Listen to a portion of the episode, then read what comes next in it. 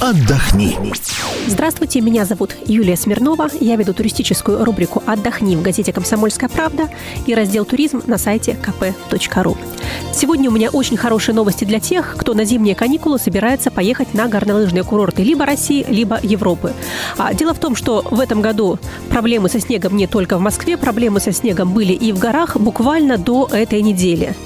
А, ну вот как раз на днях в Альпах начались очень сильные снегопады, и не только в Альпах, в Северной Европе, а в Норвегии Финляндии тоже.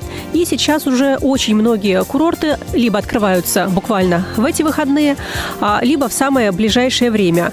И толщина снежного покрова на многих курортах в Альпах, куда как раз большей частью и э, летят кататься на лыжах а, россияне – уже измеряются двузначными цифрами. Вот, например, э, в Швейцарии на всех курортах, которые расположены а, выше 800 метров над уровнем моря, а это большая часть швейцарских зимних курортов, а снега как минимум 50 сантиметров. И уже в ближайшее время, поскольку снегопады продолжаются, снега будет не меньше, чем 70 сантиметров, а это уже вполне приличные условия для катания.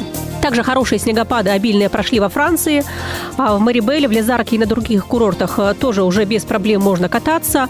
А, например, на курорте Тинь, который расположен очень высоко в горах, уже и раньше не было никаких э, проблем с трассами. Также много снега выпало в Австрии. Единственная страна, которой пока чуть-чуть не хватает снежного покрова, это Италия. А, но можно надеяться, что и до итальянских Альп э, дойдет вот эта волна снегопадов, и там тоже образуются хорошие условия для того, чтобы можно было с ветерком прокатиться по снежным трассам. Пока же итальянские курорты открывают сезон по погодным условиям, и некоторые из них до сих пор не открылись.